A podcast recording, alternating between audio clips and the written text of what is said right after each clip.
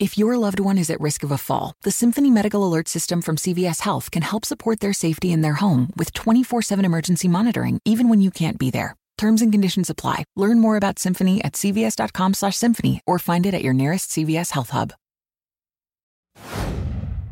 Hey, so before we get started, I wanted to talk to you guys about Disney Plus. Now, I know by now you've probably heard about Disney Plus, the new streaming service that includes Disney, Pixar, Marvel, Star Wars, and National Geographic. With all these amazing brands in one place, Disney Plus has one of the most incredible libraries in the entire streaming landscape, and it's all ad free. From classics like Snow White to today's blockbusters like Captain Marvel and Avengers Endgame, the content on Disney Plus is truly unparalleled. And if all that isn't enough, Disney Plus even has originals like The Mandalorian, the first live action Star Wars series. So don't miss out. Go and sign up today and start streaming and tell them Haize sent you.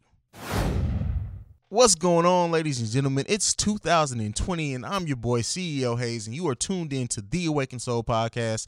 Listen, I know I took two weeks off. This has been my longest break from my baby since we started. Um, but I really wanted to, A, take time off to just enjoy the holidays, enjoy my family, uh, the kids, and, and, and all that good stuff. Um, I usually always power through it and work through it, but I really wanted to take it off and come back uh, with a refreshed mind, refreshed content, uh, everything uh, coming out of 2019 and going into 2020. We have some new things planned on this podcast. Now, this week's episode, we're gonna have a brief in the mind of Haize segment, which you guys are used to, are, are used to by now. But we also have a new segment. Um, and I can't wait to bring you bring you guys this that segment. It's actually not by me. It's about uh my new co-host, and so um She'll have her own segment, and you guys listen to it. The content on that is going to be completely up to her and uh, what's on her mind and all that good shit. So can't wait to bring you guys that. I just can't wait to see how you guys feel about it. And then like to mix it up,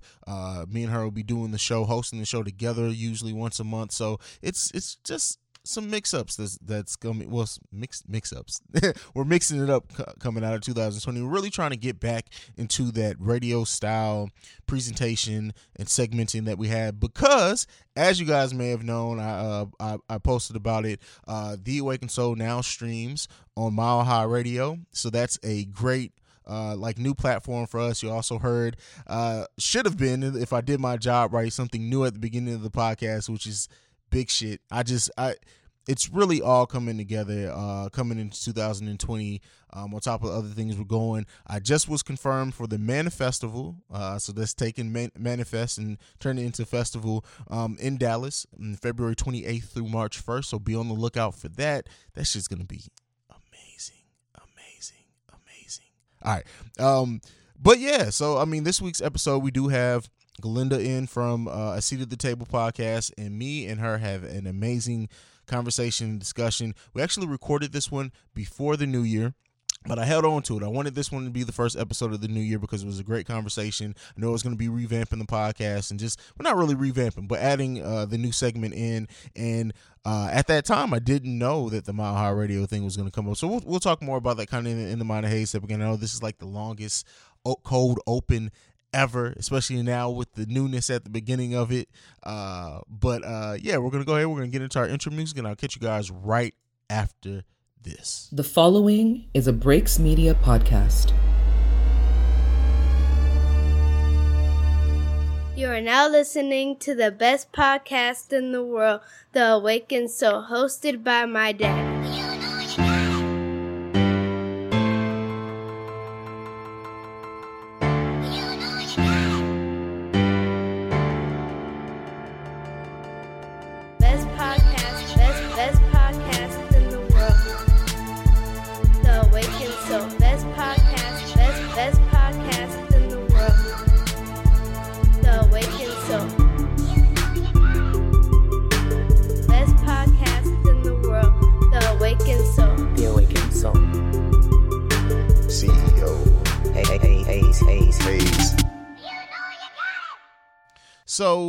2020 has started off with uh, baby got arrested. Uh, we got airstrikes and a terrorist being killed. We have fires in Australia. Uh, we also have Twitter blatantly allowing for edited video uh, of Joe Biden, uh, like that completely alters his message, go around and basically just said, "Huh, it's not in violation." Um, all happened amongst other things so far in just the less than a week that this uh, new decade has started, right? And so I hope that like with all this that's happening already, like we have to keep our eyes peeled. We have to watch everything head on a swivel, um, because at this point now, with uh, that Twitter video that has been viewed over, I think, two million times at this point, if not close to it, um, that really just completely deters this message. And what did I say the last time that I talked to you guys? I did say pay attention. Like with the with the whole impeachment thing, everything is it's so many smoke screens that are going on now. So with that being said, like we've talked about here on this podcast before, controlling your narrative, right? And the ability to control what you react to, to control what you take in, and also the control over your own narrative, over your own actions and, and what goes on in your life, and the importance of that. And that's really what everyone is using not everyone but mainly what social media is used for especially by a lot of politicians about a lot of outlets it's all used to control a narrative a lot of news is also used to control narratives, and everything has its own agenda, right? And that hasn't been any more evident than anything that's just going on in the first couple of days of this year. Now, it's funny also that a video from 2012 with Trump saying that Obama was going to start war with Iran and then his actions coming up and you know context changes and everything with that being said um, but more importantly than anything going on right now heading into this new year heading into the election this is just it's it's it's an, an important time. You know, I get it. The Black Twitter and the World War Three tweets are all funny. It's all fun and games, and it, it's hilarious. And I will say that. Um, and another thing that's happened to start off 2020, um, Collider, which has been around forever uh, since the AMC days, really shut down a lot of their video department. So like, um, it's just it's it's it's it's a lot out there, right? And so going into this new decade, we need to to stay on top of things. We need to not let the media and the news kind of dictate information to us and us just not or take it at face value. I take nothing at face value anything anymore anymore. And I don't mean that offensive to like people who I work with and I don't necessarily take stuff from value with them without I always you know, trust but verify, as the old saying goes. We need to be doing that going into this year in this election with everything because if you can't and haven't noticed, this shit is getting real. It's getting scary out here. And we joke about like the the going to war and the World War Three and the being drafted things. A lot of the part, the the point of laugh of making jokes about that is because you you have to kind of try to laugh at it to keep from crying certain times with certain things, right? And that's what's happening in this wonderful start to this beautiful ass, sexy ass decade is we see what's happening. And a lot of and you know, I I know my listeners are smart as as fuck and they stay on top of it because you listen to this podcast. So I know you guys are watching. I know and I say that all the time. I'm not saying everyone needs to stay on top of of politics because you know it, that that's something I do and what I believe in, but I understand that how serious it gets. Um talk about controlling narratives, we also have Surviving R. Kelly 2 out. Like it, it's it's it's been a crazy ass start to this year with everything that's going on. Um, and overall, with all that being said, and I don't believe in resolutions, so I'm not going to talk about that in this in the mind of Hay segment because I didn't make any fucking resolutions. I believe in setting goals absolutely for yourself. You set goals for the year, you set goals for the quarter, you set goals for the week. Absolutely continue to set goals for yourself. What goals have you set for yourself going into this year? I'm just just wondering. Like, because we all need to up our game and up our ante and take personal responsibility. Don't set goals for yourself that really are just what other people do. Like, it's just like that whole false sense of accountability thing, uh, where you say your issues are uh, whatever. We're not gonna, we're not gonna. I'll go into a whole fucking other thing with that. But set your personal goals right? And really take an accountability and, and a look at what you did in 2019 where you could have improved at. What do you want what did you do good? What did you do bad? And then really set and hold yourself to new goals. Have accountability partners for your goals right so oftentimes like us and especially i find this in our community in the black community we're, we're scared to verbalize those goals because we're afraid that if we fail especially verbalizing them to other people that then it will be used against us and thrown back in our faces right because if we fail to hit hit those goals, set those goals. And I know I'm kind of jumping all over the place, but that's what's going on in my mind right now. Like the start of this year really has just been a fucking like just me just looking at this shit and because I haven't podcasted, there's so much I want to talk about. I'm gonna talk about the guy in Florida who was breaking into people's houses and sucking on women's toes, and that's like I want to talk about all this shit because so much has happened um, with with like sex sex trafficking and, and it's it's just been a lot in the in the early part of this year already. But I want to stay positive. We're going to stay positive. We're going to get into the shits next week. I'm not taking it easy on you guys next week. So we're going to talk about goals. And one of the goals that I have set forth for myself, this podcast, the Breaks Media, is overall a refinement, right? You heard the Get the Fluff Out episode last year where I talked about how I relied on certain topics and issues and I got away from getting deep, right? From talking about the uh, the deeper topics, and so that's what we're getting back into. Um, but something more that I'm that I'm holding myself accountable is that I'm no longer going to be afraid to let my light shine. And that's something that I've done for myself off and on. You know, I know I'm I'm I can be cocky at times, and you'll see. Well, what do mean? Let your light shine.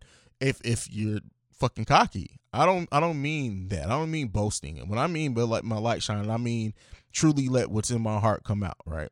I mean stop being afraid to feel openly. Like my family knows my feel and they get to see that side. Very few people get to see that emotional side of me. Sometimes when I post pictures with my kids and you see us having our um, our moments, that's like the most you really get to see in my like emotional side. And so over the course of this year, this year, you go, I'm going to learn to be more open and let that light shine. Um, Bonnie from Addicted to Romance is on me all the time about my light, and so um, yeah, that's something that I'm focused on, and I'm also focused on also providing resources for people, and you know that's a way of letting my light shine. So we'll see. Also for my photography uh, stuff and videography stuff, I'm really really looking to refine that as well and, and, improve my skills there. We're taking it to the next level, thinking about um, just everything that I want to do and accomplish. I accomplished a lot in 2019, but it's now trying to take that to the next level. So, um, but what are your guys' goals? I love to hear about them. I know I just hopped all around the fucking place during this in the mind of Haize segment. Uh, we're gonna get back on focus. We have a new segment starting this week. We're gonna get into that, and then after that, it's me and Gail from a seat at the table podcast talking about some shit. I'll see you guys right after this. Welcome to Cookie Chronicles. Caramel dripping in my bed. Yeah, you what's going through my head. Looking for the queen. Your host, the first lady. You got the right one. I can't even pass on her. She walk around with all her damn ass on her. The hottest show about love, sex, and relationships. Am I your style and your physique? And I ain't trying to critique, but you deserve a good drink. So what's up? You're now listening to Cookie Chronicles with the First Lady.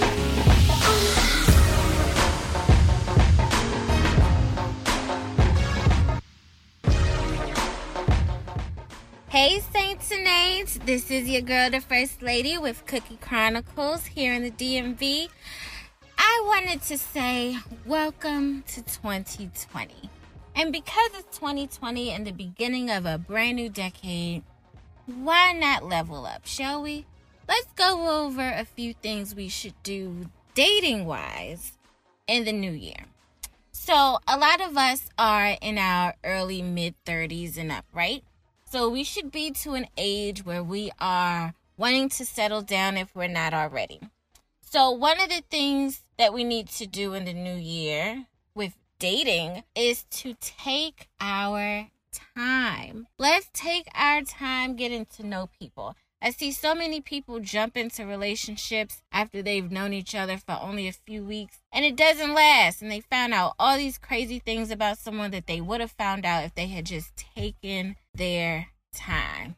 Now, granted, some older couples from way, way back in the 60s and 70s, they met, they got married fast, and they've been together for 30, 40 years. That's not how we work in this generation. We can't do that. We need to take our time. Let's not follow in those footsteps, shall we? There's too much going on out here. People are crazier than ever. We definitely need to know them before we get in relationships with them. Number two, let's get to know their family and friends. A lot of times, a person is a reflection of how they treat their mom and their dad and their siblings and their best friends. And if they have great relationships with them and they communicate awesome with them, then hopefully they will do the same thing with you. So watch how they treat other people around them, especially their parents and their kids if they have them. Number three, this one is more so for the ladies, but I think some men are guilty of this too, okay? Let's not introduce our children to men and women that we have just met or have only been dating for a little while. There are way, way, way too many cases, especially from 2019, of boyfriends in particular abusing and neglecting or sexual abusing little girls and little boys, like these children of these girlfriends that they are dating. And it is so sad because partially you have to blame the mom. Because why are you why you have your kids around people that you barely even know? Let's be more careful with that. Let's see if the relationship lasts at least eight months to a year before we introduce people to our kids. And even when we do, Let's not keep them around our kids by themselves without us. Take your kid with you everywhere. You never know who is sexually abusing your kid or just abusing your kid when you're not around. Let's be more present. Let's keep our eyes and ears open. Let's look out for clues, okay? And if you've been sexually abused in your life, let's get some help. That comes to my number 4. Black people and in, you know, especially do not care for counseling and therapy. And let me tell you, it's not what you think it is. A lot of black men in particular think that you just sit on this couch and you tell this stranger all of your business. And then they tell you what to do, which is partially true. You can sit on the couch, you can sit on a chair, you can lay down. But counseling and therapy is more so of you telling them how you grew up, telling them why you want to be there, telling them, you know, all of the traumatic things that happened in your life.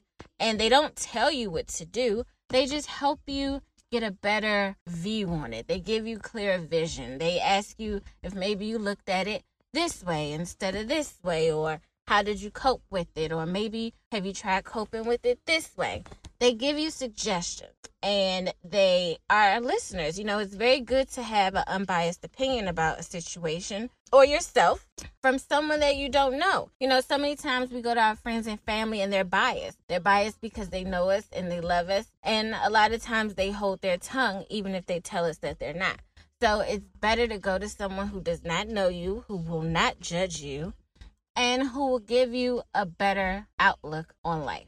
That's another thing. And you need to do that before you start dating, okay? And getting in these relationships because a lot of people have trauma from childhood that they carry over into relationships that they are unaware of until they are triggered. Okay? So let's get that out of the way. Um the next one would be I would say when it's time, introduce your significant other, the person you're thinking about dating, to your parent or you know, your mentors. Let them get a good look. A lot of older people can see through the bullshit, okay? And when you love somebody and you feel a certain way, you know, you're blinded by a lot of things that you wouldn't normally be oblivious to. Let's just say that.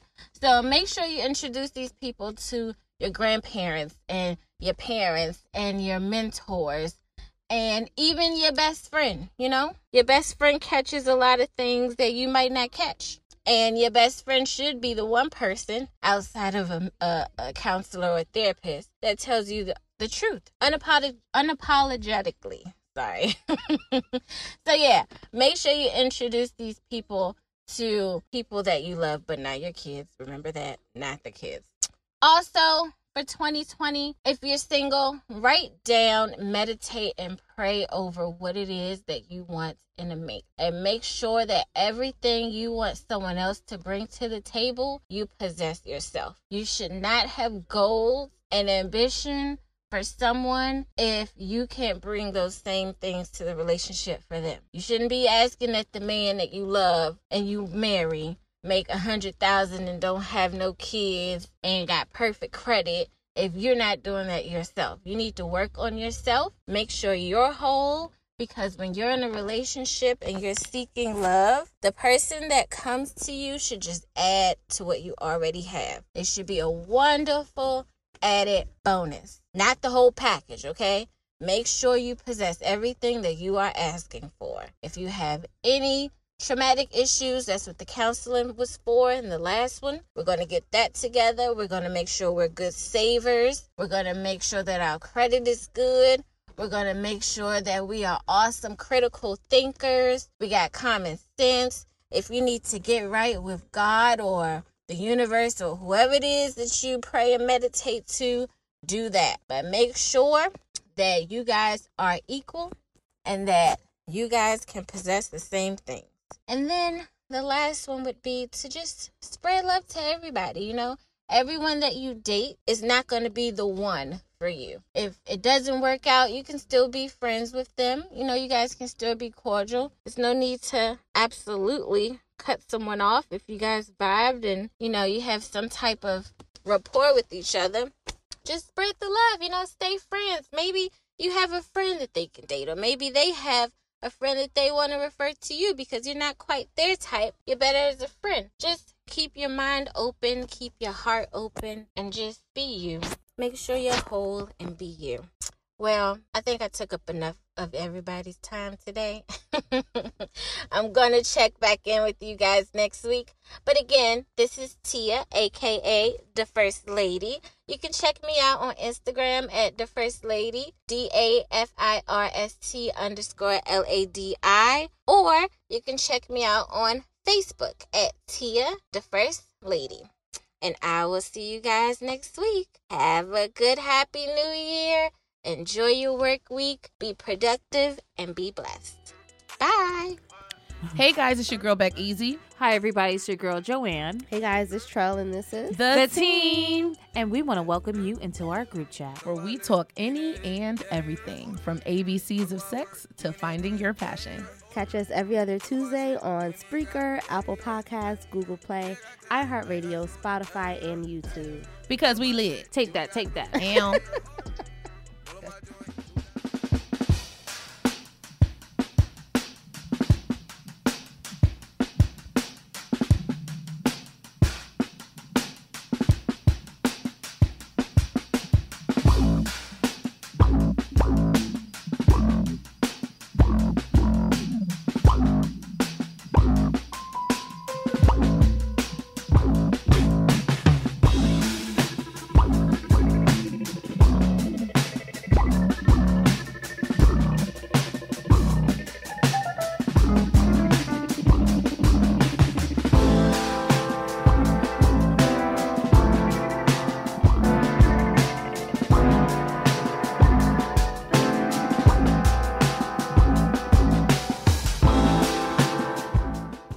ladies and gentlemen, uh, we're doing another first time guest this week, which I'm excited uh, to have on. Um, I'm going to let her introduce herself here in a second.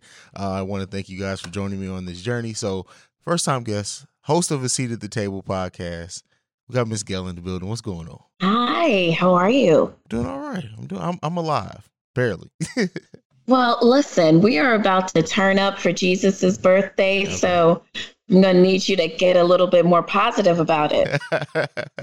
it's it's it's about to be live uh definitely uh it's it's it's such a funny time like with like all the craziness on twitter with like people leaking nudes and it's just been it's just been wild it's like why y'all wait till jesus' birthday to act up Because it's also the most wonderful time of the year. there you go there you go and we all deserve. so uh, this first part of the podcast before we get into this dissertation as you as you called it that i sent you uh, this first part is all about you. So miss gail how did you get into podcasting? Um, so actually I did um radio in college for like I don't know, three months. And, um, but I went through the process of getting my FCC license and taking a radio class, what have you. Um, fast forward, I moved to Philly, and um, there was a group of guys that were starting a internet radio show, and they had brought all these people in for auditions. Um, which was odd in of itself because it was like just changing out of the panels constantly just to see like fit. And so I ended up being on that show and it was called um, the Let's Talk Shit Show. oh wow Yes. And um, then I joined a podcast ensemble with some work friends of mine, um, probably in 2014, 2015 ish. And um, we did that for about two years. And then fast forward, I thought I was in another podcast ensemble. We had recorded a show. I was like, this is so great because I just got laid off from my job. So I was like, yes, this is it, like my calling. And I recorded the show with them. And then, like, a few days later, their show premiered, but I was not on it. And that is how I found okay. out wow. that I, mm-hmm. And so that's how I found out I needed to just do it on my own. And I had time. So, yeah, a seat at the table was born. And it literally was born because, like, them Negroes took my seat. well, fuck them then. Like, they, they're the ones missing out. So, you know, it is what it is. It is because, honestly, I believe in um, what Jewish people would call beshert, like kismet and like i this was ultimately the way it was supposed to be oh okay oh, okay that's what's up. That's what's up. So like uh, you just said it. I, the next question was what does the title seat at the table mean for you? But now we understand the meaning behind that. That's that's crazy. Yeah, and you know what? It's funny because I was just going through um, a really, I think, um, changing of the minds, and a lot of things were happening around me um, that kind of felt like, as a person who really favored control and planning, it was a bunch of stuff that was happening that I could not control, you know, getting laid off from work and all these other things. And Solange had just released the album, A Seat at the Table.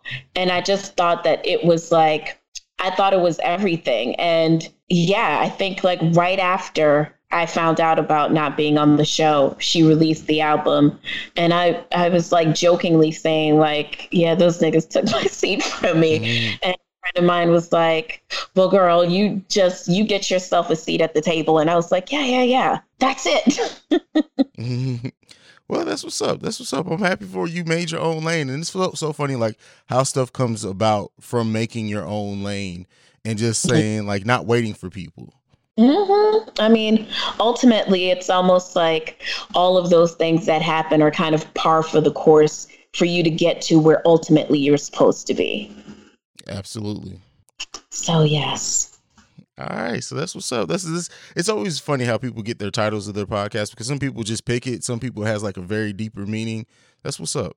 How did yours come about? Mine is so um like okay so the title the awakened soul so like awaken oh. is, is pretty straightforward. It means to enlighten kind of and the yeah. soul part comes because i feel like when you when you really touch somebody y'all you, you connect on a on a soul for a spiritual level when you really really touch people.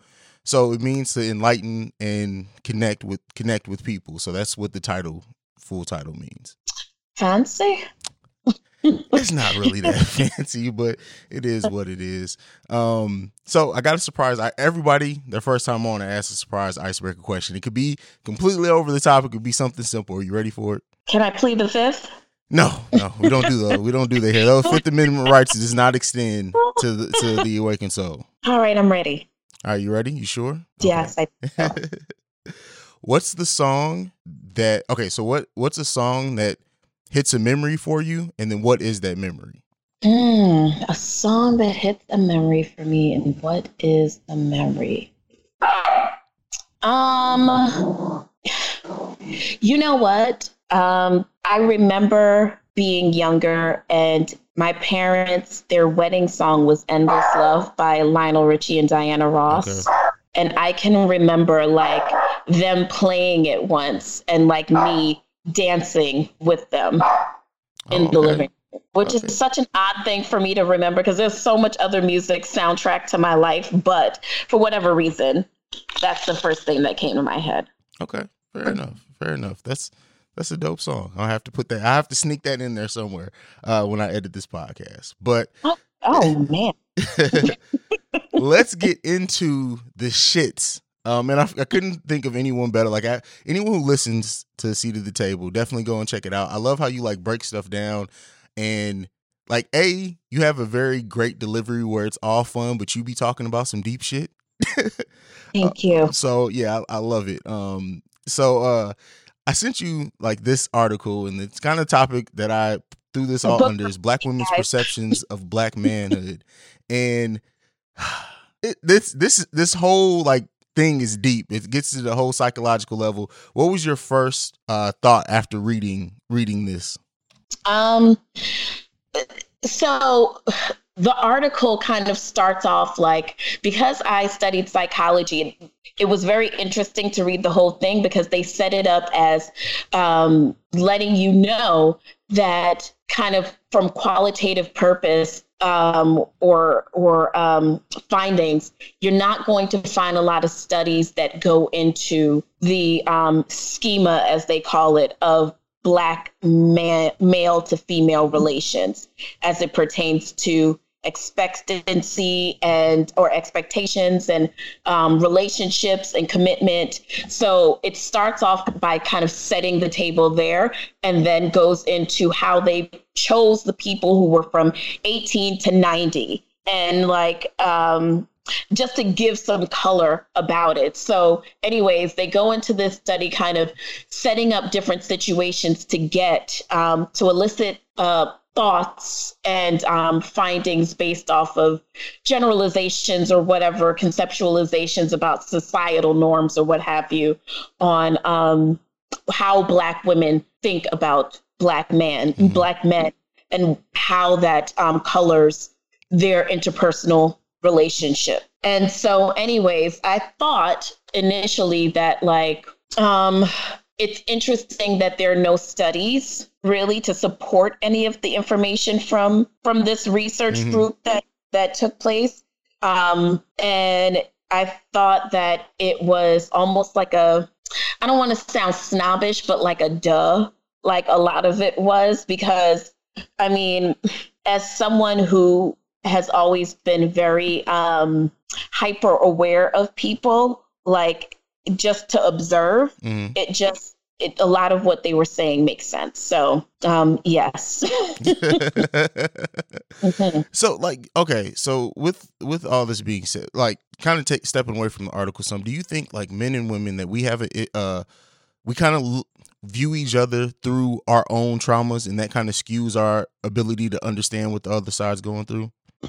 Um, I think in some respect. So um, I think that there is a nature aspect and a nurture aspect. Mm-hmm. And I think that um, that nurture is kind of what plays a role into us, all things considered, you know, societal norms and past traumas, present disrespects and traumas that happen, and how that colors the way that we treat each other. Mm-hmm.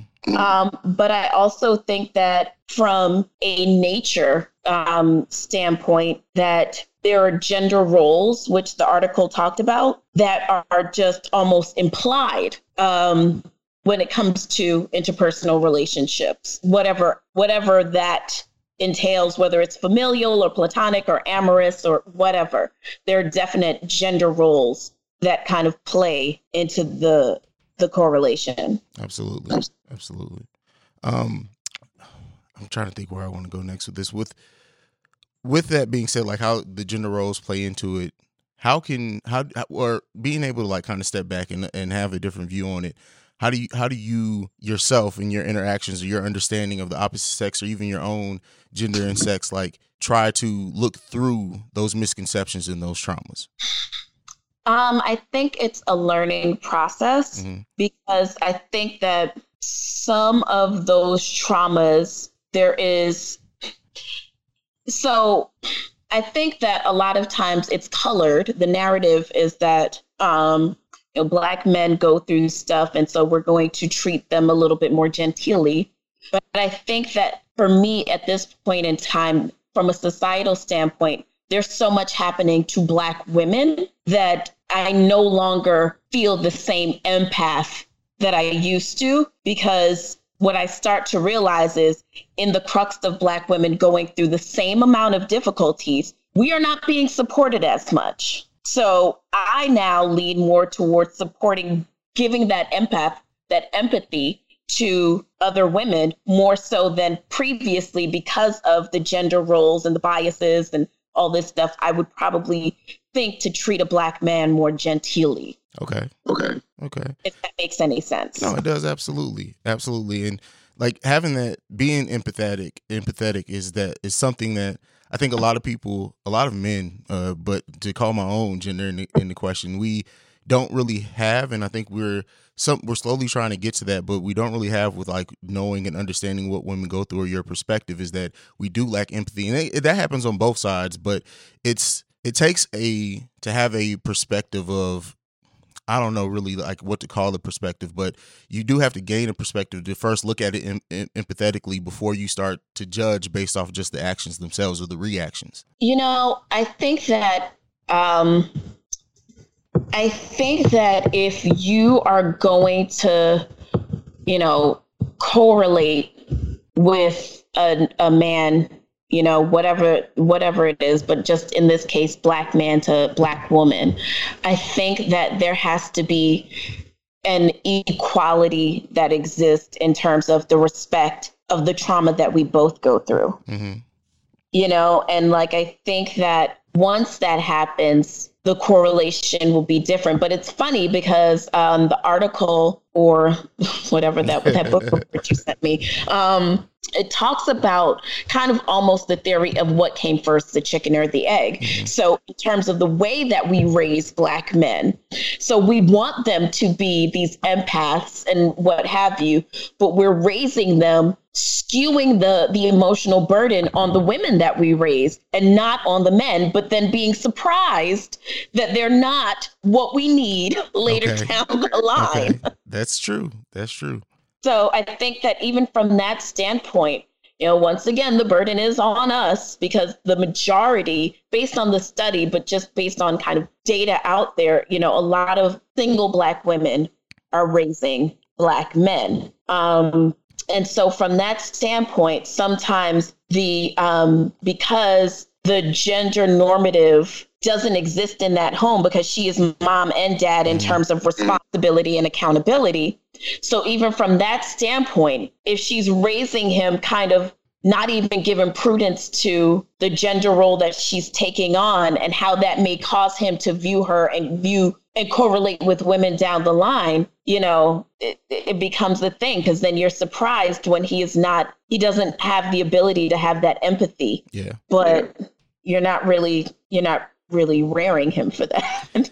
yeah. Do you, do you, so in how we raise our our black men um do you think that that do you see that, that that's changing it off because for example like with with with my sons they're they're both very emotional i try to give them their space to be i try not to be like my dad was with me of the are you really bitching shut up just do it like i try not to yeah. be that and i try yeah. to be more affectionate with them than my dad was with me my dad was a great father but um, I do think that that played into my part of of not being empathetic and not being able to really know how to allow myself to be emotional for so long. So like right. do you do you do you see that change from outside looking in as a black woman? Have you seen that?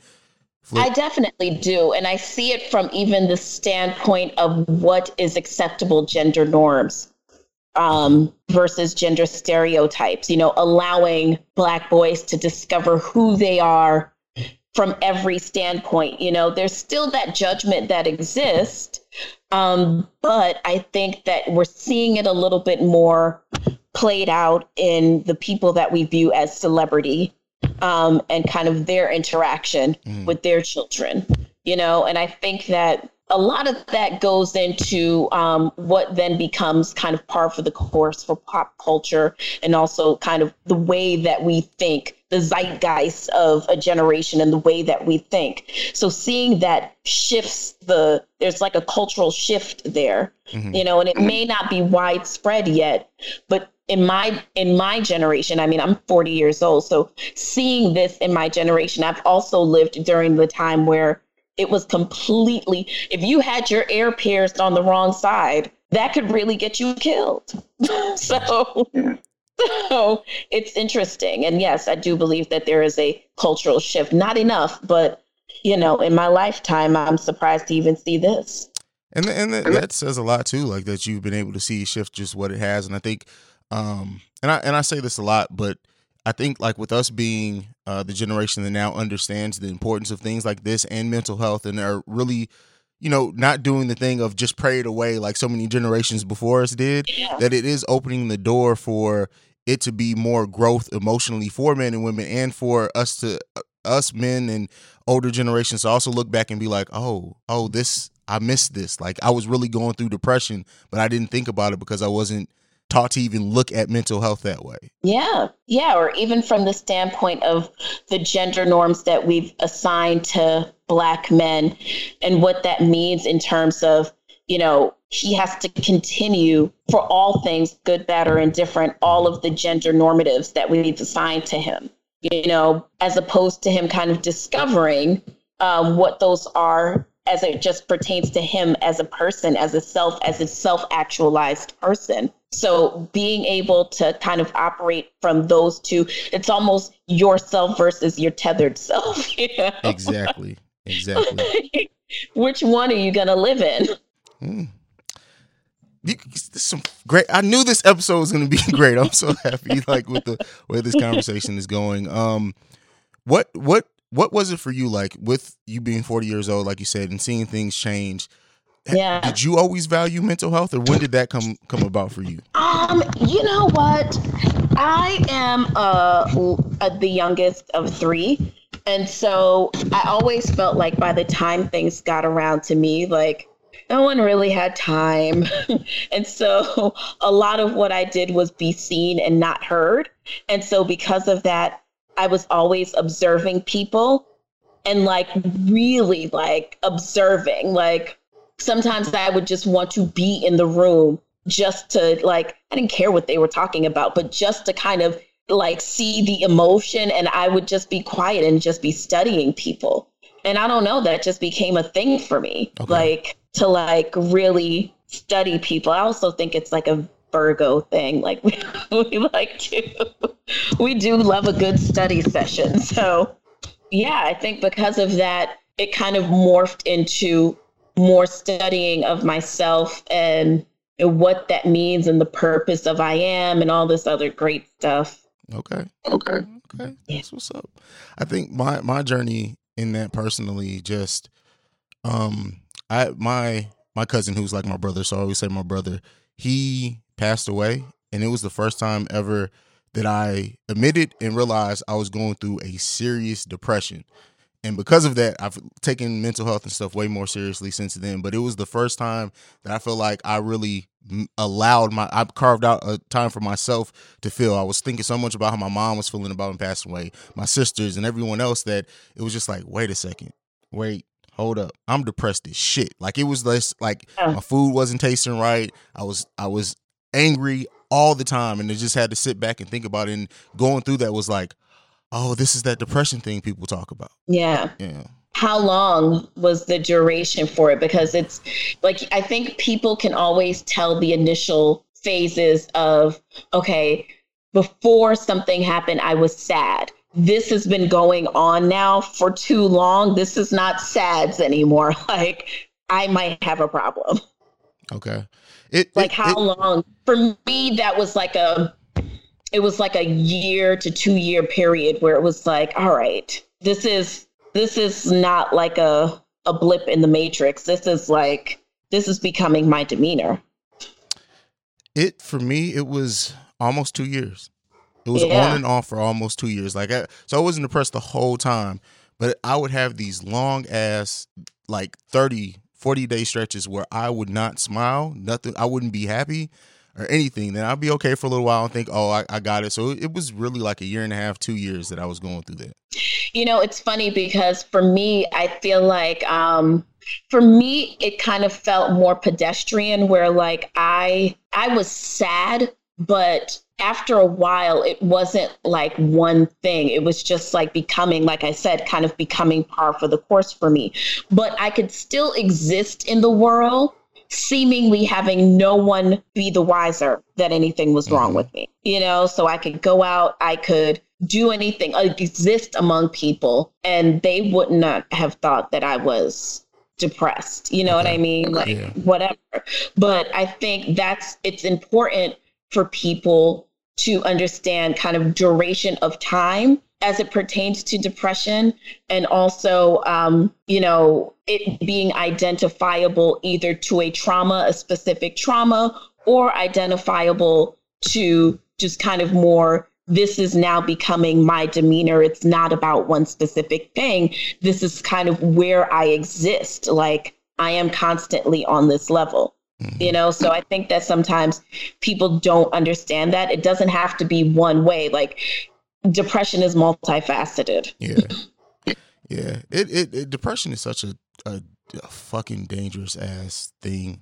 It it just it really is, and I hate seeing like so many people be taken down. Like I mean, we've seen numerous celebrities. Like I I I'm very close with Dan from a few Screws Loose, who talks about depression all the time, and just like me now having my 33 year old eyes on it, and you know going through what I've gone through in life, it's just like I like to see how many people are lost and just really can't get out of that hole of depression. It's sad, and it's sad. And we have, and something that I, I, I like, I look at now is like we have generational depression.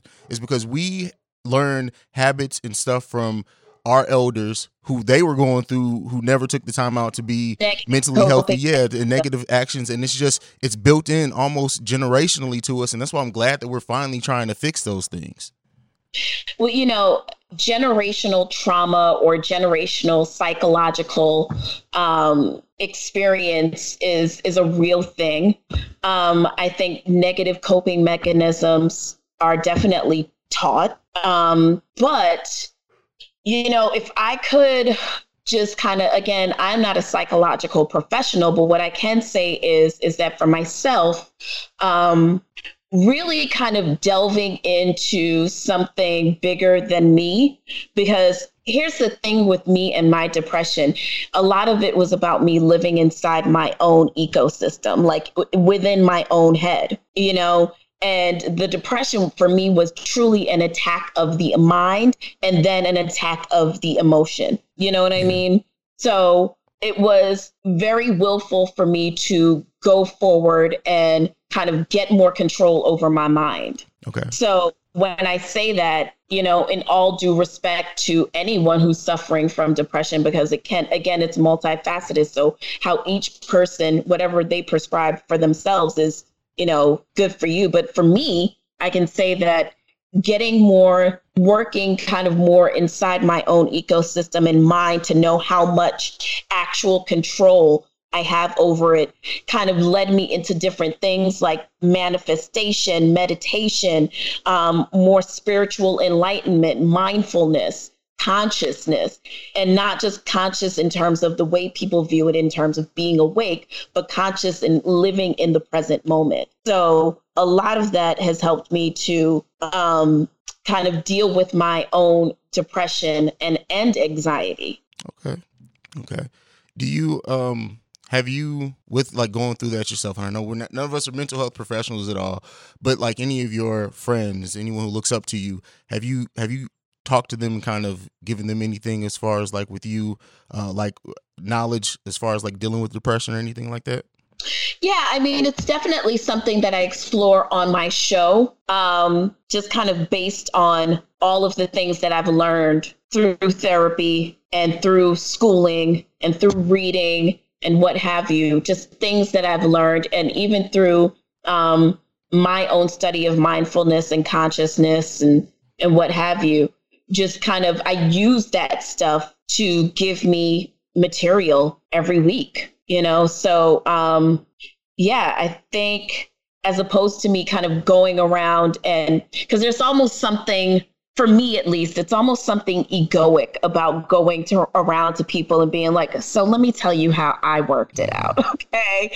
Like it feels very, very egoic to me. And I just didn't want to ever take that approach going to my friends. Because for the most part, a lot of my friends suffer with um, mental health issues, you know, whether it be depression, anxiety, etc. And um, a lot of times the way that I speak on the show sometimes isn't the way that we correlate when we're together. You know, we just might be trapping, smoking, eating, mm-hmm. drinking, having fun. We're not talking about, you know, too much of the mental health stuff that much. Even if we are, you know, it's never that serious in terms of the way that I dive into it on the show. Okay.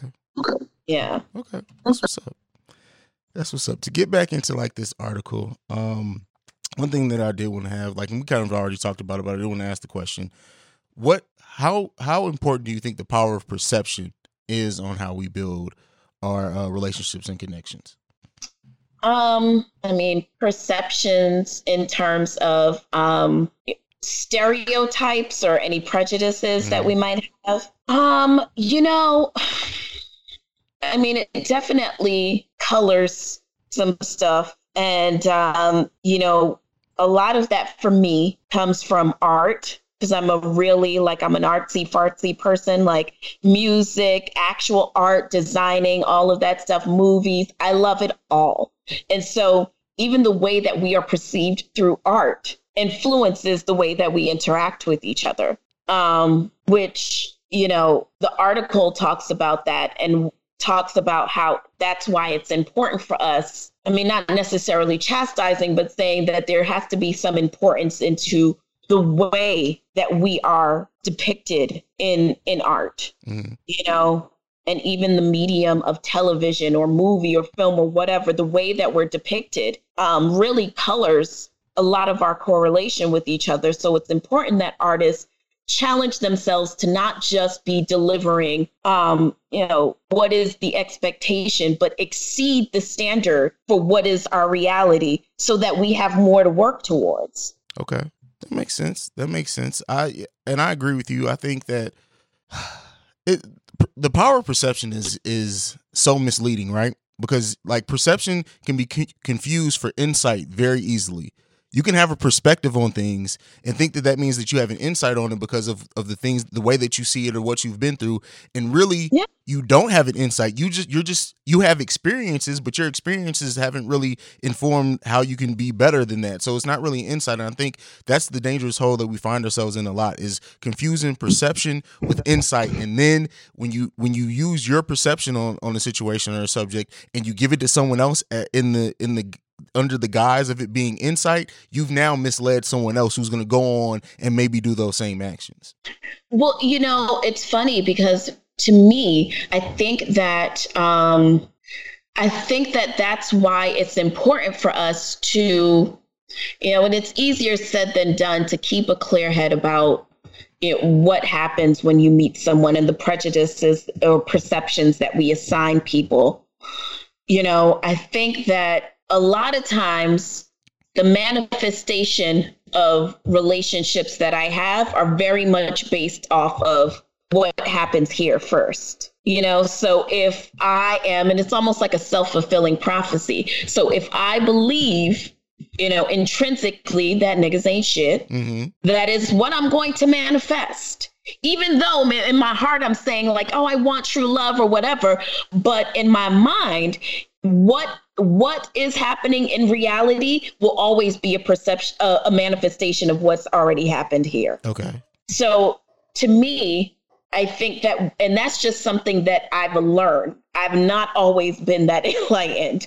So knowing that um it doesn't mean that i won't happen upon you know someone who's not well intentioned or you know someone like if my perception is you know men ain't shit or whatever the case is if i try to you know kind of say well okay there has to be abundance where even where that is concerned so that can't be the rule of thumb mm. it doesn't mean that i won't come across that but once i start to think differently so will my reality be the power of manifestation is a motherfucker, right? Because it is. I think really that we don't understand how we can manifest things in our life, manifest uh just over ourselves, over other people, and it's something that it, you know, I always say we we we are powerful. Even as humans, regular human beings here, we are powerful, and the power of manifestation is almost the biggest power that we do have outside of being able to physically touch and impact someone. So I'm glad that you mentioned that. You know, not to delve off the subject, but when I started to get into manifestation, what I started to learn about, and for me, that's tricky because as a Christian, you start to get into other things when you start talking about manifestation, or at least that's what you're led to believe, right? Like now you're getting a little hokey pokey there. Like, okay. Chill out, you know? So studying manifestation for me became one of those things where I saw and read that intrinsically as Black people, that is really where our power lies. And we've always known that based off history and science. We've always known that manifestation meant a great deal to us. So, therefore, using Christianity in a particular kind of way allows you to dumb down what you innately have inside of you and start to believe something else, right? Yeah. So, from that standpoint alone, a lot of us have this power, especially Black people, this power of manifestation that lives dormant inside of us because we don't understand how powerful we intrinsically are. We have it inside of us. So that very power is what they hate about us because we are so connected to the soul source that intrinsically that's just who we are. But it just lives dormant because of trauma and all this other shit that's happened to us. And if we really got into it, we could be some bad motherfuckers. Yeah, if it wasn't for the the trauma, the the the hundred the hundreds of years that we were held back from being able to being able to progress, and then you know even then there was still there's still several things in place to, to really keep us from doing it. Like we we're bad, we're some bad motherfuckers. Like really, we are. We are. I mean, the greatest amongst us from a human being standpoint and you can think of it as all levels and we're totally i'm totally getting us off the subject but you can think of it as all levels of us existing whether it be athleticism creative being creative intellectual. Those people who are at the highest peak in those genres these are people who understand the power of manifestation. Mm. Sometimes they're not always the best in terms of, hey, Tom Brady might not physically be the best quarterback, but in his off season, he spends most of his time fucking with his head. Yeah, that's yeah. He's he's talked about like mental el- elasticity so yes. much for like the last three to five off seasons and people like when he first started talking about it, people were like this motherfucker is crazy like you mean to tell yeah, me because you think you're not going to get hurt exactly because you think you're not going to get hurt you're not going to get hurt but yet he's been the healthiest player in the NFL for like 12 13 14 years and if you look at the people that he surrounds himself with the most you know, in terms of conditioning and training and all this other mm. stuff. Listen, get into the fact that our power is definitely through mental mental wealth mental health the conditioning of yourself mentally you know it's the you know beyonce is the greatest because yes she goes that extra mile but in here she's the greatest absolutely absolutely absolutely and that execution alone is what everybody admires the most everybody thinks they admire the song and dance but really what they get into is the fact that she is so tapped into her own greatness and delivers from that standpoint. She's the uh, and the thing is, I I look at it and you can tell me if you agree or disagree. I look at Kanye and Beyonce's the way that they look at stuff are very similar. Beyonce's the non-toxic version of it, and Kanye's Absolutely. the toxic version of it. Absolutely. And all and you know what separates those two? Ego. Yeah. Absolutely. You know what I mean? Ego is and ego is so directly aligned to creativity because it is truly the inclusion of your thought process, a level of expertise that you think you have in a particular area, and then kind of your ability to creatively deliver from that standpoint. Mm-hmm. So it is such an inclusion of oneself um, that if you mistake it, it will become more of an ego thing. Like, but it's it's the more the more you make it less about ego and more about tapping into you know the the manifestation and the greatness that exists and taking the critiques and taking you know being able to be discerning on how to how to deliver from a, a higher standard yeah it separates you from being a kanye versus a beyonce mm. that's that's crazy but that's that's a great great perspective uh anything left on this dissertation. I'm just gonna keep calling it that now. Before we it move, is. it was such a book report. I was like, holy shit. Um, Ho- hopefully, it doesn't scare you away from coming back on. I promise, I'm not always gonna give you a book report, but it's really a topic that the moment that that we talked about you appearing on the podcast, I'm like, this is the perfect person to talk to the, talk this. No, I thought it was really awesome because again, there is a lack of study out there. Um, and I was just thinking to myself, like, God, I can't wait to send this to like my cousin so we can like talk about mm-hmm. it because it is um, very interesting. Yeah, absolutely. Yeah. Uh, The way that, and this is the stuff that I read for fun. Like it's my brain is just so weird. Um, I mean, I look at a lot of pictures, so you so I don't know. Fair enough. Let's get into some more fun stuff. That's kind of the second half of this episode. Um, talking about the creative journey. So you're a solo creative, much like me. Uh, like Yes. most of your episodes are you by yourself. Um, I'm kind of getting back to that. I started off it was more by myself. I've I've had a lot of guests like this year, but what's the most difficult thing about you being a creative and being a solo creative on top of that? Um, that it could, I could skew very um ego. You know, my thoughts about any particular given subject, what I think and how I feel, and all this other stuff. And there, sometimes it's hard because I have to source opinions of others and always do that with people that I trust so that I'm always checking myself about what I'm delivering and the intent to which I'm delivering. Okay. Okay. So, yeah, you know, I mean, there's been times in the creative journey for me where I've taken extended pauses just because I believe in intent when it comes to being creative. And if I don't feel it, I don't want to deliver from that standpoint. Okay. Like, my ego makes me feel like, oh, let me just give this to y'all because, like, y'all, you know what I mean? Like, whatever. No, it has to be like, I want to always be tapped into the intention being, all right, I'm not doing this, you know, for any particular glorification or validation. Like, there's purpose in this. And I think And I that that that separates the people who are in this podcasting game for a very short time than who do it for longevity's sake is that if you're in it to glorify yourself, you're going to burn out. If you're in it for what you can give back to your listeners and to the community and to the culture, you tend to stay around a lot longer. Yeah, because this is, I mean, it's a definitely saturated industry at this mm-hmm. point or genre. So, you know, it takes a lot to me, and it's never lost on me that someone would like take a, their time to actually listen to me. Like, like that means a great deal to me. Like that is your time. You could literally be doing anything else, and you probably are while you're listening to me. That's okay too. But the fact that you would give me your time, you can't get that back. That means a great deal. Absolutely. I think the um like for me with my creative journey, I remember the first episode got 23 downloads and I was ecstatic and people were like it was 23 and my thing was I, I those 23 people I'm going to I'm to make it seem like I sold out the Madison Square Garden because those 23 people rock with me, especially for it to be a brand new podcast, the 23 people to listen to me not know who I am.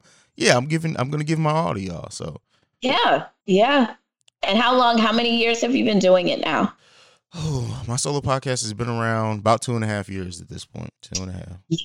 Okay. Yeah, hundred. This will be uh, episode 141, and it's just it's it's. And people ask like, how do I get burned out? Do I ever like? No, I honestly haven't, and it's because it's not about. Yeah, I could. I, I'm not gonna act like I don't have an ego. I'm not gonna act like I don't have moments of getting cocky because I absolutely do. But that's outside of the pod. Like I realize what I do with this podcast when I get behind this mic, it isn't for me. It's for the Yeah. listener. So Yeah, yeah. I get it. Yeah. I get it. I mean, so what's next for you? Um, I'm just continuing to build out the Breaks Media. Um, I think like with that, and that's why like I the focus is becoming less about my solo podcast because I have these ten podcasters, what podcasts because they have multiple hosts who have trusted their product w- with me by putting it with my Yeah. brand and have trust me enough to say, all right.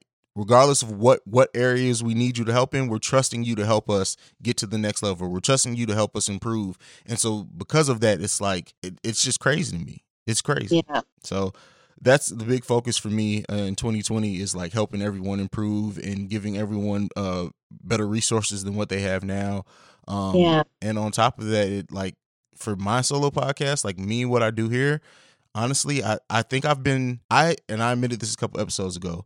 I love doing interviews like this. But for a while there, I kind of hid behind having guests on because it was like it I think I for for a while there, for like six months there, I stopped pushing the pushing the boundaries creatively. I kind of got comfortable in where I was and I was looking at the success I had and it's like, all right, I'm doing this too much. Like it needs some some new stuff needs to happen. So Right. um, it's really going forward is like doing and pushing uh, stuff and having different conversations like this and just not being stagnant at all. So I mean, it's it's hard doing any creative thing by yourself. You know, it's easier to be to exist amongst a group and you know what have you. But um, do you ever feel like there is kind of some complacency in being by yourself in terms of kind of the standard or expected standard that you perform at? I think so. Um, because I think when you are a solo creative and everything's on you, you can get so caught up in because you you know the work that you do, right? And you know Yeah. that you put in a lot of work, but eventually like it starts evening out, but you have to weigh am, is it evening out because I'm just getting stagnant or is it even out because I'm getting more uh, productive at what I do? And so yeah. What about you? Have you have you had that moment where you're like I, I I should probably be doing more. Like, have you have you ever had that feeling? Yeah, I think I do all the time with this podcast because, you know, I am, I think that as someone who follows other podcasters, you know, or regardless, I think that a lot, the, a big thing for me is comparison. Mm-hmm. And sometimes that breeds a level of, okay, let me push myself. And then there are other times where I'm like, well, okay, is this the standard that I should be performing at? And am, you know, I'm probably not like, I don't have a shiny website, you know, I don't like my show is done on a very renegade level.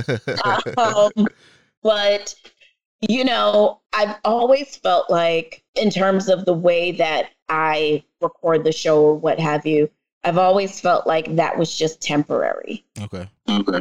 Yeah, like I always felt like even the way that I deliver, you know, changing certain things and and um I feel like there's always been a certain rhythm to what I do, but I mean it's it, a lot of what I've done lately is challenge myself even in um kind of more of a professionalism as it pertains to doing research for for the show and caring about the content you know so does that mean more research does that mean you know just different things uh, the one thing that I think I have lacked in is almost the opposite of what you were saying. Like, I don't have guests.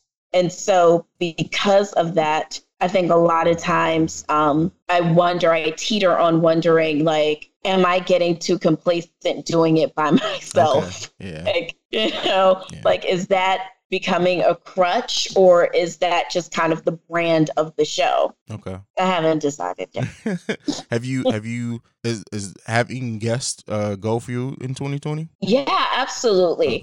Um, because I think that there it gives the the listener an opportunity to kind of hear a different voice and therefore maybe see, you know, give a different view and opportunity to see themselves in someone else as it pertains to my show. And not to not to make it one of those things where it's like it's just her ideologies you know kind of that is the brand. Like i don't want it to ever be that. I do want other people to be able to see that there is a seat at the table for them even if it is in complete opposite it's a complete juxtaposition to what i am Okay. so yeah i hope so That's awesome. Yeah. That's awesome. What's what's been your biggest accomplishment? Because like if you're, I don't know if you're anything like me. I'm always slow to like realize like, oh, I I this I at least did this in 2020 like or 2019. Like I accomplished this goal. Like I'm always with the next set of goals. I always have them going. So like, what's been your biggest accomplishment so far? To be honest with you um consistency and accountability Okay. you know like just putting more respect on the name of my listeners.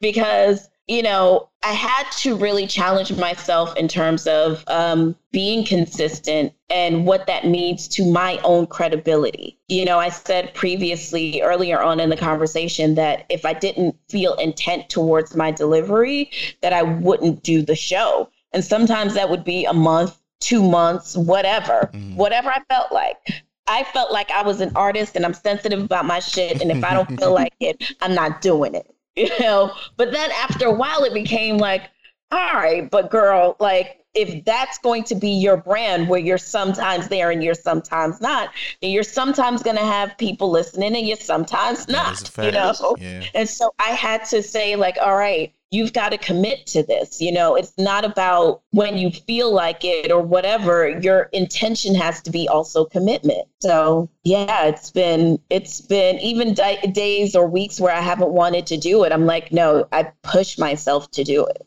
That's awesome. That's awesome. So, yeah. I mean, I feel like I have to as well because I think that there's a lot of things that will change for the show in 2020, all positive. Well, there you go. Speak that into manifestation. We just talked about it. right. So, so that's that what's is up. right. so I do have a segment on here, and this is not something that I extend to everyone. So this let for, for, before we get into this, let me just say I gotta ask you because I I, I told people that you were coming, right? And okay. the episode that you sent in the recording for, I already told you, I had so many people talk about your voice. Where are you from? Because I couldn't place the accent. Okay, so which is so odd to me because I feel like I feel like I do sound very New York. Do I not sound very New York? very New York. not to like I don't know. Like Stephanie from I said no, she sounds very New York. Like like when I listen to her, I get nothing but New York vibes from her. I didn't get like I didn't inherently pick up on the New York. So my parents, my family is Jamaican, and I am from the Bronx, and um, you know, I am probably in every way, shape, or form an oxymoron to that whole sentence. being from the Bronx, being Jamaican, be, like everything about my experience has been an oxymoron. Okay. So yeah, I've I've heard pretty much most of my life about my voice. I've always felt like I sound like a Disney character, but because I swear, like honestly, and it's so funny because I've always talked like this. Even as a child, like this is the way that I talked. So all my friends were always older, what have you, like except for my cousins or whatever the case is. All my friends were always I always talked like this, which was quite annoying to my to my mom because, you know, whatever. But um yeah, I I feel like I sound very much like I'm from the Bronx. Well, there you go. I mean, I, that just may be me. Um, but not you, it's everyone else. but yeah, that was a funny day when I was like, "See, I told you people love your voice." Um, but that's crazy. So I uh have on here that you have you could have a chance to ask me anything that you want. There's only been two other people in the history of this podcast that have gotten this extended to them. So you're an elite company. Oh, anything that I want. Okay. So, in light of what has been happening in the news about and what we were just talking about about gender gender normatives and stereotypes. Um and recently, Dwyane Wade just did a interview with I don't remember the podcast show, but I know that um, Matt Barnes is one yeah. of the hosts. Yeah. And um, he talked about his son, his youngest son, um, who I believe his name is Zaire. Mm-hmm. Yeah. Um, and he referred to him as she, the pronoun she or her. Um, so for you, um, what if your son was supposed to come to you with the same kind of um, information in terms of how he wants to be referred to and what have you? What do you think would be hypothetically your response? So this is I'm, I'm the guy who had a whole series on deconstructing transphobia, right? So I would yeah. I would love to think that my response would just be to go to what he wants to be called. Um, now yeah. it's easy to be not in that situation and say, "Oh, I would handle it perfectly." So that's why I'm giving myself the buffer of saying, "Well, I would like to think," just because I'm just trying to be honest with myself, like, yeah. because yeah, my my mind right now is like, okay, yeah, absolutely, like because I would like to think that I'm I'm going to be able to speak through love and through regardless of if I agree or if I disagree, the love should always be prominent. And I just said, like, I try to I give my sons the space to feel where I didn't have that space to feel. So yeah, I absolutely think I'd be fine with referring to the pronoun that they want to be called. But I am human, so I may fail. let me ask you a question, which I've never asked a black man this question before, but in terms of your thoughts on gender roles and gender type um, or gender stereotypes, if your son were hypothetically to say that he was gay, mm-hmm. what would be more upsetting to you? Thinking about sexually what that can mean to your son, or the fact that you'd be more upset because he's not fulfilling gender stereotypes to you. I don't believe I don't, in like this is from the guy who loves to cook. Like I, so I don't I, like that wouldn't bother me as far as the gender stereotype. I think honestly, the thing that would bother me the most if that happened is just me not knowing how to relate and how to give advice if he needed it. If he's going through something with that, I, I don't know if I'd be able I'd be able to be there for him, be the lending ear. But what advice can I could I could I give him in that sense? Because you assume that um, and this is more of a question, even though that came out like a sentence, but do you assume that because of two males correlating, that means that your advice would be any different than it would be if it was just him going through something with a woman?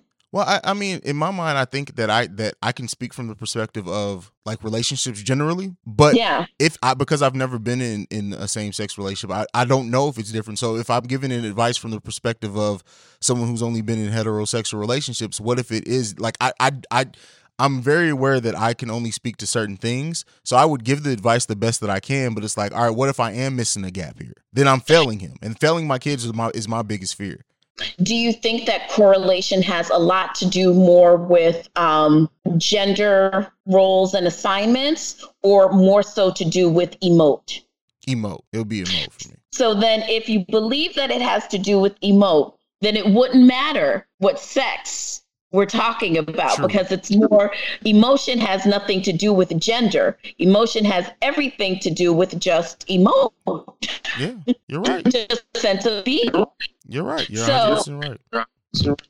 So, you know, and the reason why I asked that question because I'm very curious as to what is the what is the thing that impedes most on the correlational aspect between a black man and his gay child or his um non cisgendered assigned child? Like, what is the the block that makes you feel like you cannot connect? Well, see, this it's not that I don't feel like I cannot connect. I oh, think no, not you personally oh, speaking, but more like in general. I, yeah, I think it's I think it's the fear of the unknown, right? Because like part of the reason I did the whole deconstructing transphobia is because I wanted to be able to have the space to ask questions that people sometimes are just afraid to ask, and I think that fear of asking and, and maybe offending or just not knowing or not wanting to come off transphobic leads to uh, being paralyzed in the sense of all right, I don't know how to proceed. I don't have any negative emotions, but because I, I don't know, I don't want to offend and I don't know the right questions to ask, I'm just not going to say anything. And then they, then you still don't learn how to how to you don't learn how to empathize because you're not asking the right questions or you, you're afraid to ask the questions, the hard questions. I get it. I mean, I think that um, the interesting to the interesting thing to think about is that um, you know everyone relates to people based off of their own experience, mm-hmm. right? So as a woman, any advice that I'm going to give you is going to have that perspective, you know, gender roles and what that means.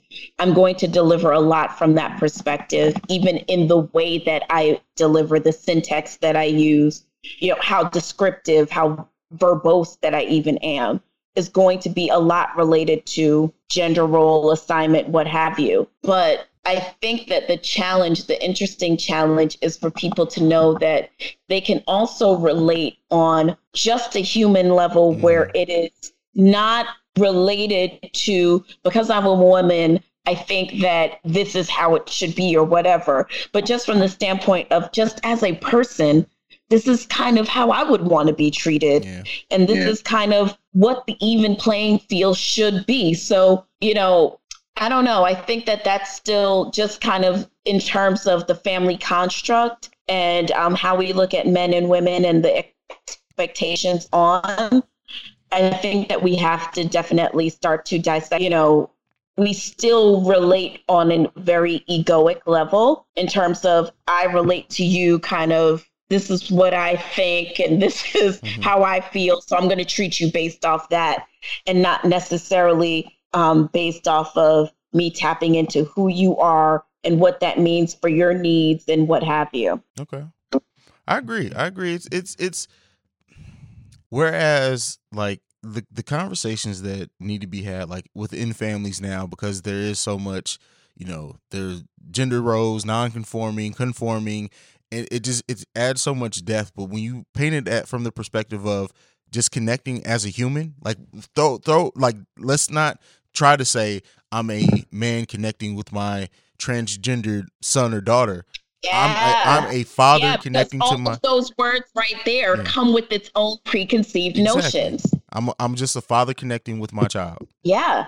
Yeah. Yeah. You know, all of the so the titles and shit come with its own preconceived notions. Like, oh, you know, and it's interesting because black people have to relate on a like we don't can't, we can't just relate as man to woman it's like black man to black, Black woman, woman, yeah. and that that in and of itself has its own context so when you come at me you're coming at me at this as this black woman Yeah. you know and all of the things that are assigned to that as opposed to you just coming to me as human to human you know a woman nonetheless but we often correlate as the black man to a black woman and and that has been um less sometimes less than a positive experience That's a fact. That's a fact.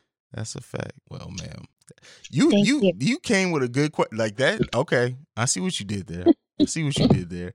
You you we almost spun off into a whole mini episode with with you. i know i know i'm good for that Mhm. oh man, anything anything left before we close for the night? Well, no, thank you so much, and thank you to your listeners to you know for having me and um, check me out a seat at the table podcast on oh my goodness on iHeartRadio, on Spotify, and on Apple iTunes. There's a myriad of places, Stitcher, all these other places, but honestly, Spotify and i podcast, Apple Podcast. Yeah, once once Spotify gets a rating system, it's over. It's over. No, I know it's pretty. It's pretty nifty that Spotify. Yeah, I love it.